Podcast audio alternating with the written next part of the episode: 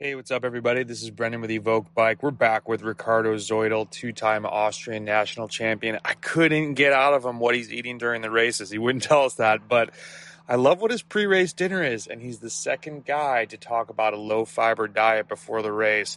That's towards the end, but we get into the personalization of training. When has he learned the most? He's really open and honest about the mistakes he made at Trek and doing too much and focusing on race weight too much we talk about fasted training, riding too much, which if you follow me on Strava, you know I don't want to hear about that.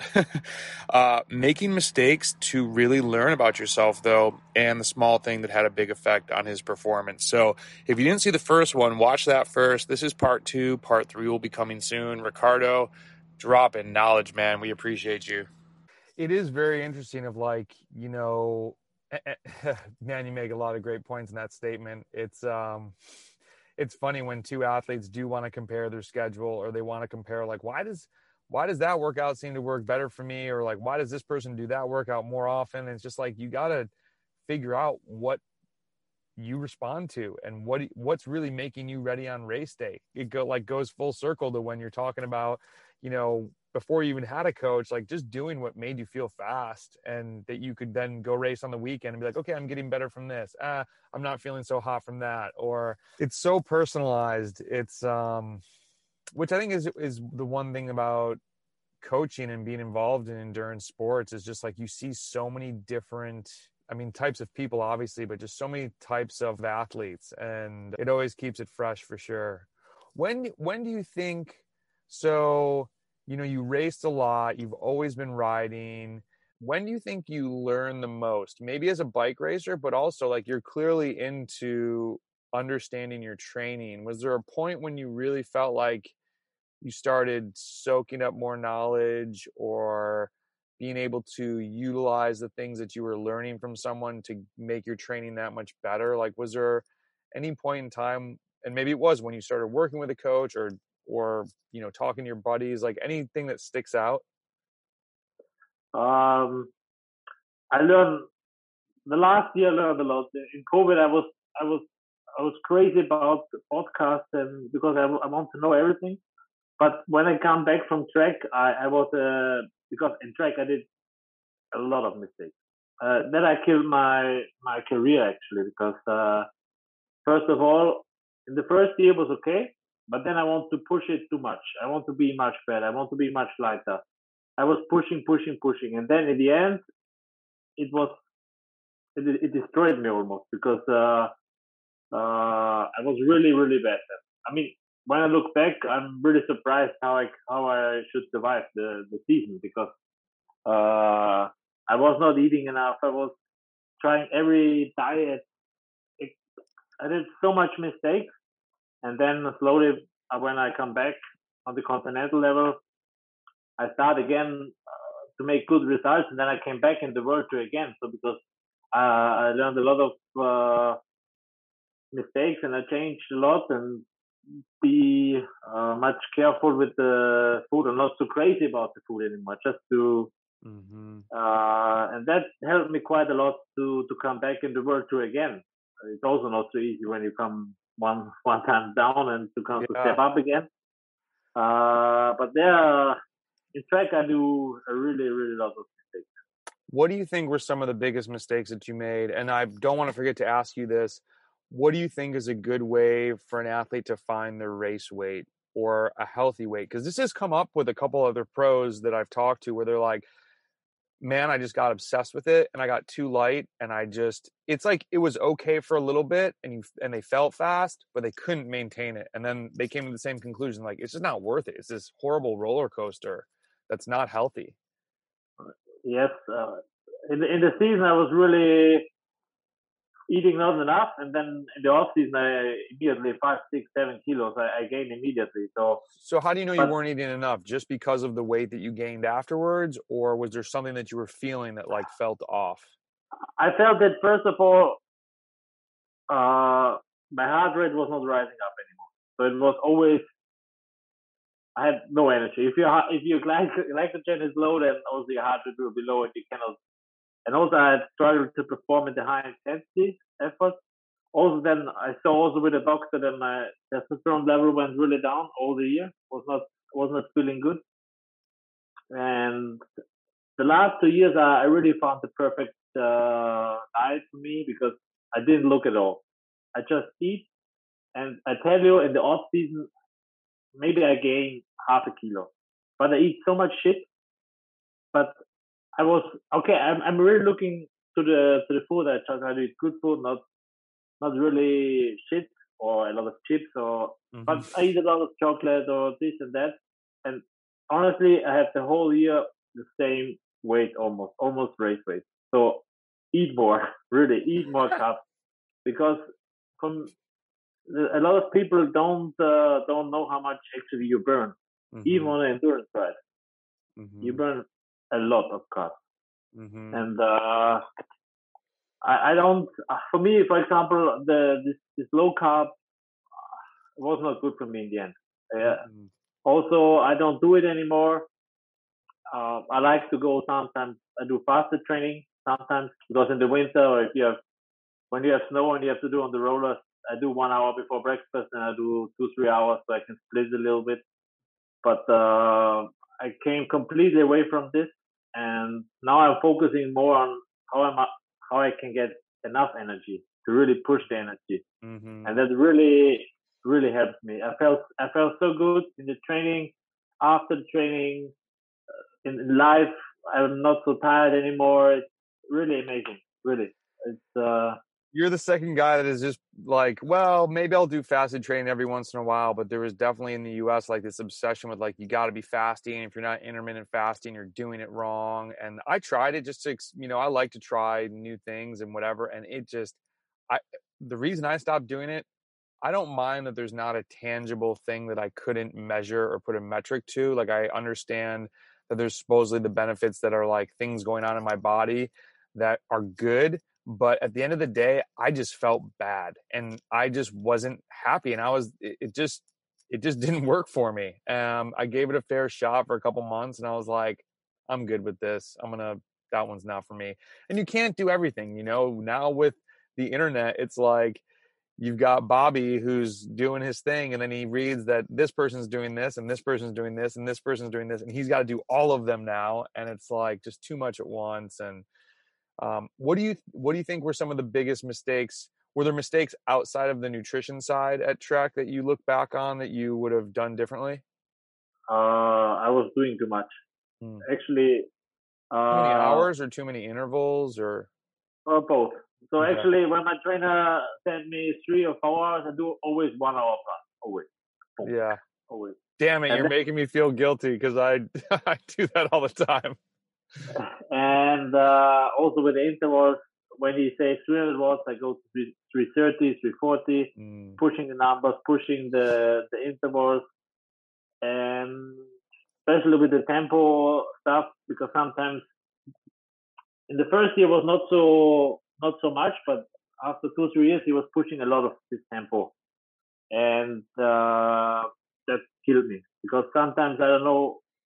Three days before a stage race, we did five hours with three times uh, 30 minute tempo with 30 30 500 but three days before a one week stage race and that sometimes killed me because then i do six hours and then i do more and then you come then I also learned you have to really compress fresh, to the races. That's really, really, really important.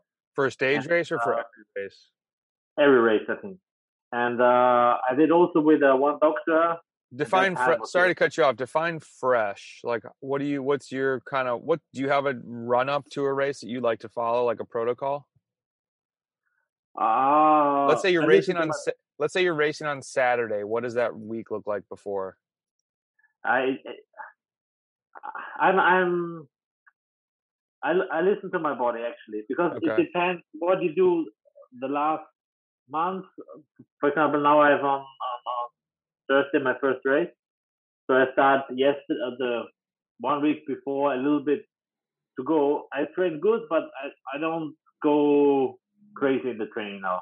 Mm-hmm. I also I, I, ride more easy in between the intervals. I don't push it to the to the edge.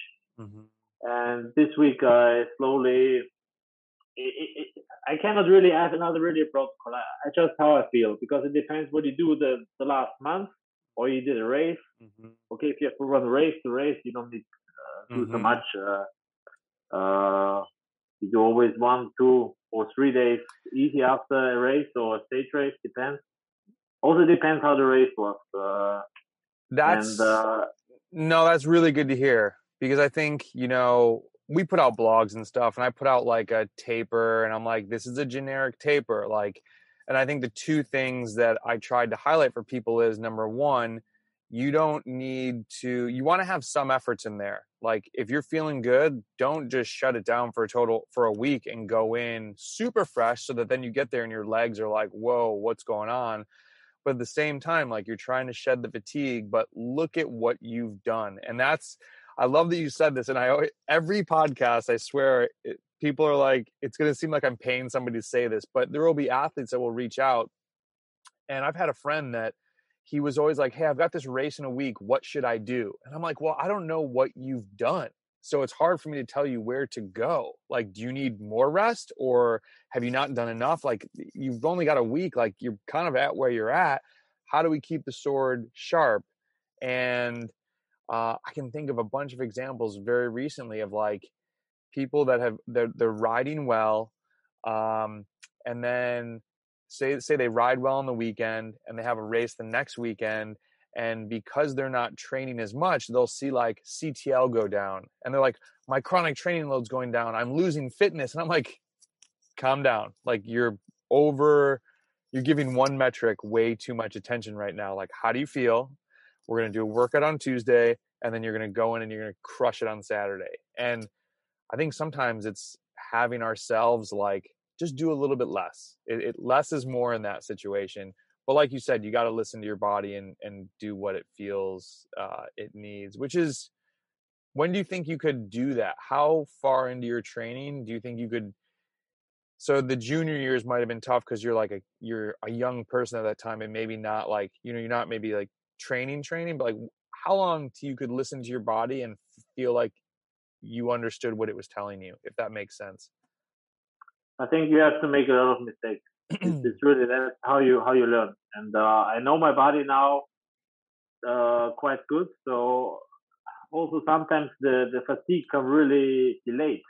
So mm-hmm. actually you, you you try to go in the tape and say, oh, I'm good, I'm good. And but then suddenly, boom, the second day or the third day, you feel, oh shit. Um, I had I had this also. So sometimes I start, for example, before the first race because now the last three weeks I'm really pushing pushing a lot. So that's why I started this time a little bit earlier to come a little bit down to see how my body reacts, and then I can do also close to the race uh, quite good training.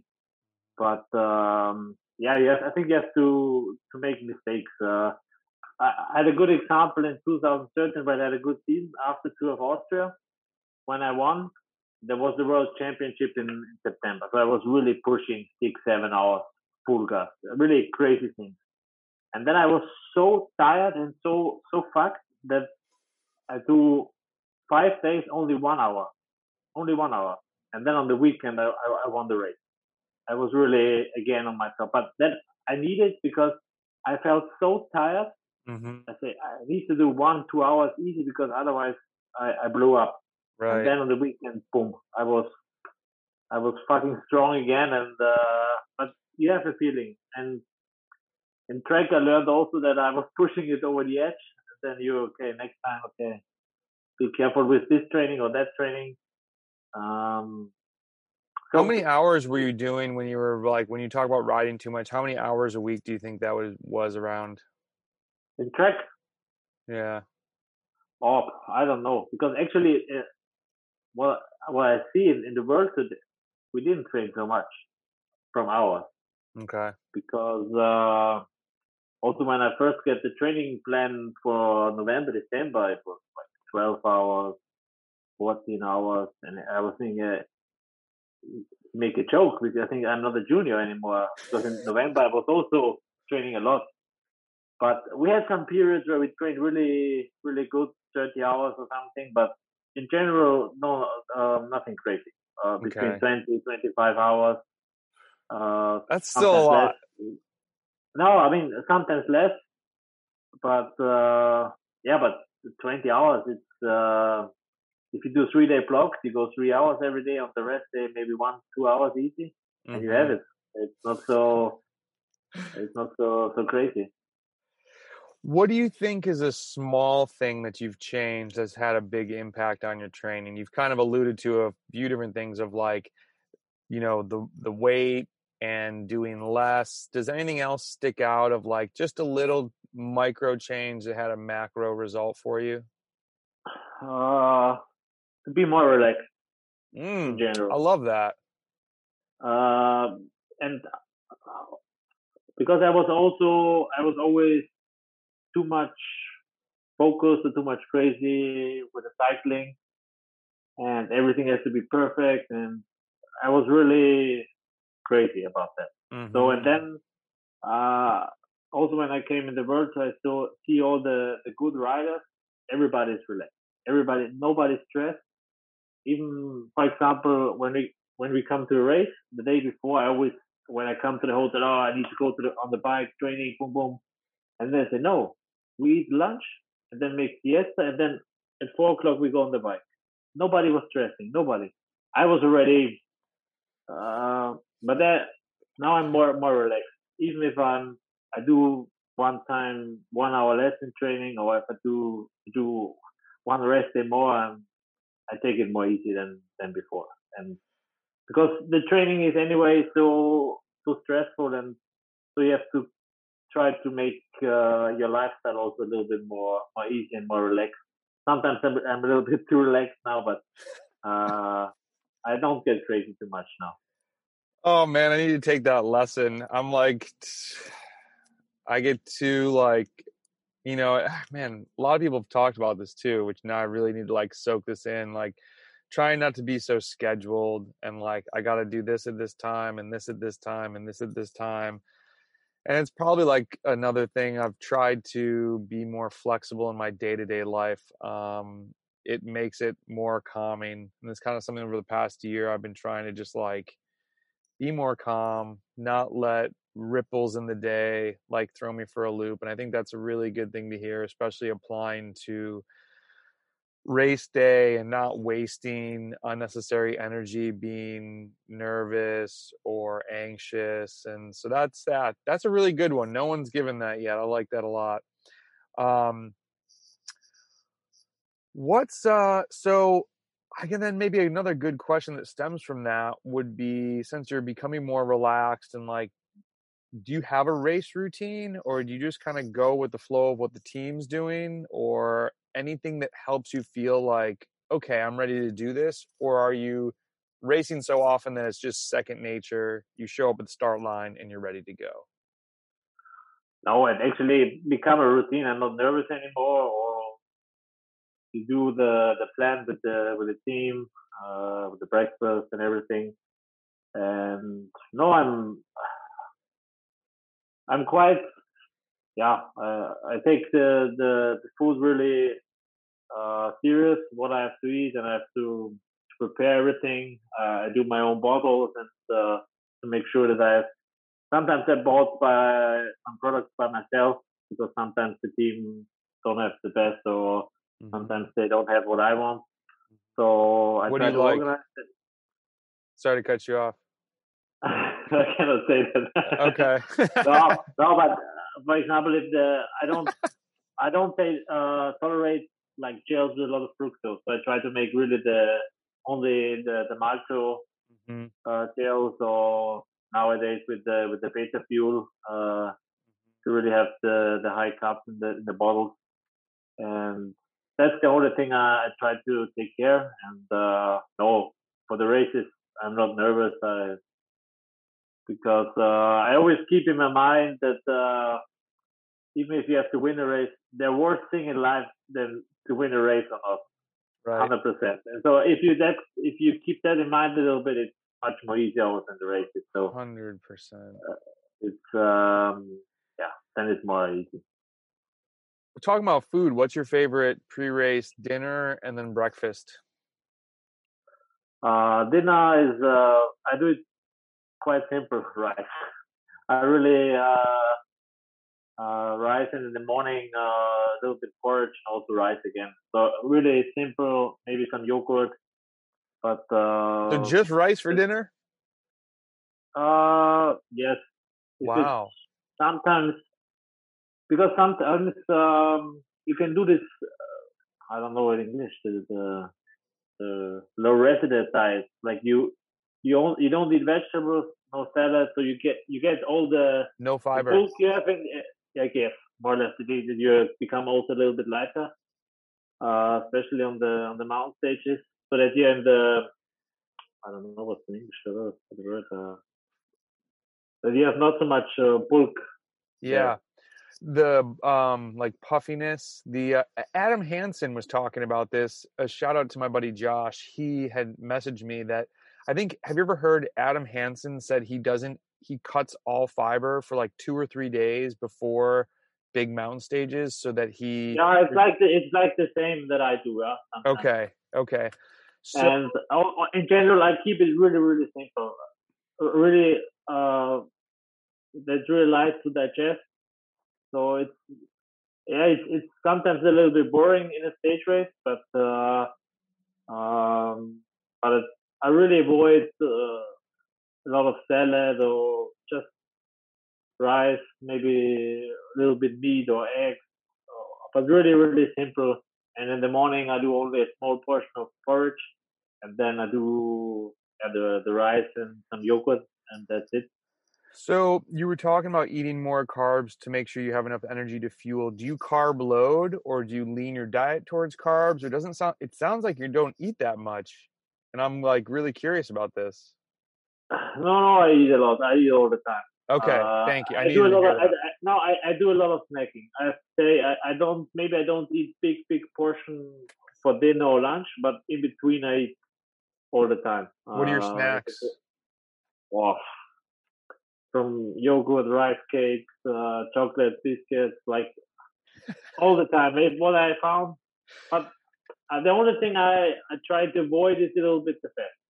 Okay. I don't, I don't, no, I'm not crazy, but I think you can overshoot it quite, quite easy. hmm If you uh, eat, uh, yeah, the chips or a lot of chocolate or a lot of, uh, like the really the cake, the, the lot of, a lot of cream or something, then you can really overshoot your calories. But because it, during the day you get anyway a lot of uh, fat, the Mhm. oats, uh, the eggs there, and olive oil on salad. So uh, that I, I'm only looking a little bit that I, I don't overshoot it with the with the fat. That's the the only thing. Ooh, that was a good one. Thanks, Ricardo. Really appreciate your insights. And hey, everybody, if you are listening on iTunes, can you take a quick second and leave us a review? Hopefully, it's a five star one. And for everybody out there, please share this with a friend. Tell somebody what we're doing. We're just trying to help you get faster, become a better cyclist. And we really appreciate your help. Thanks so much. Have a great day, guys. We'll be back with part three later in the week.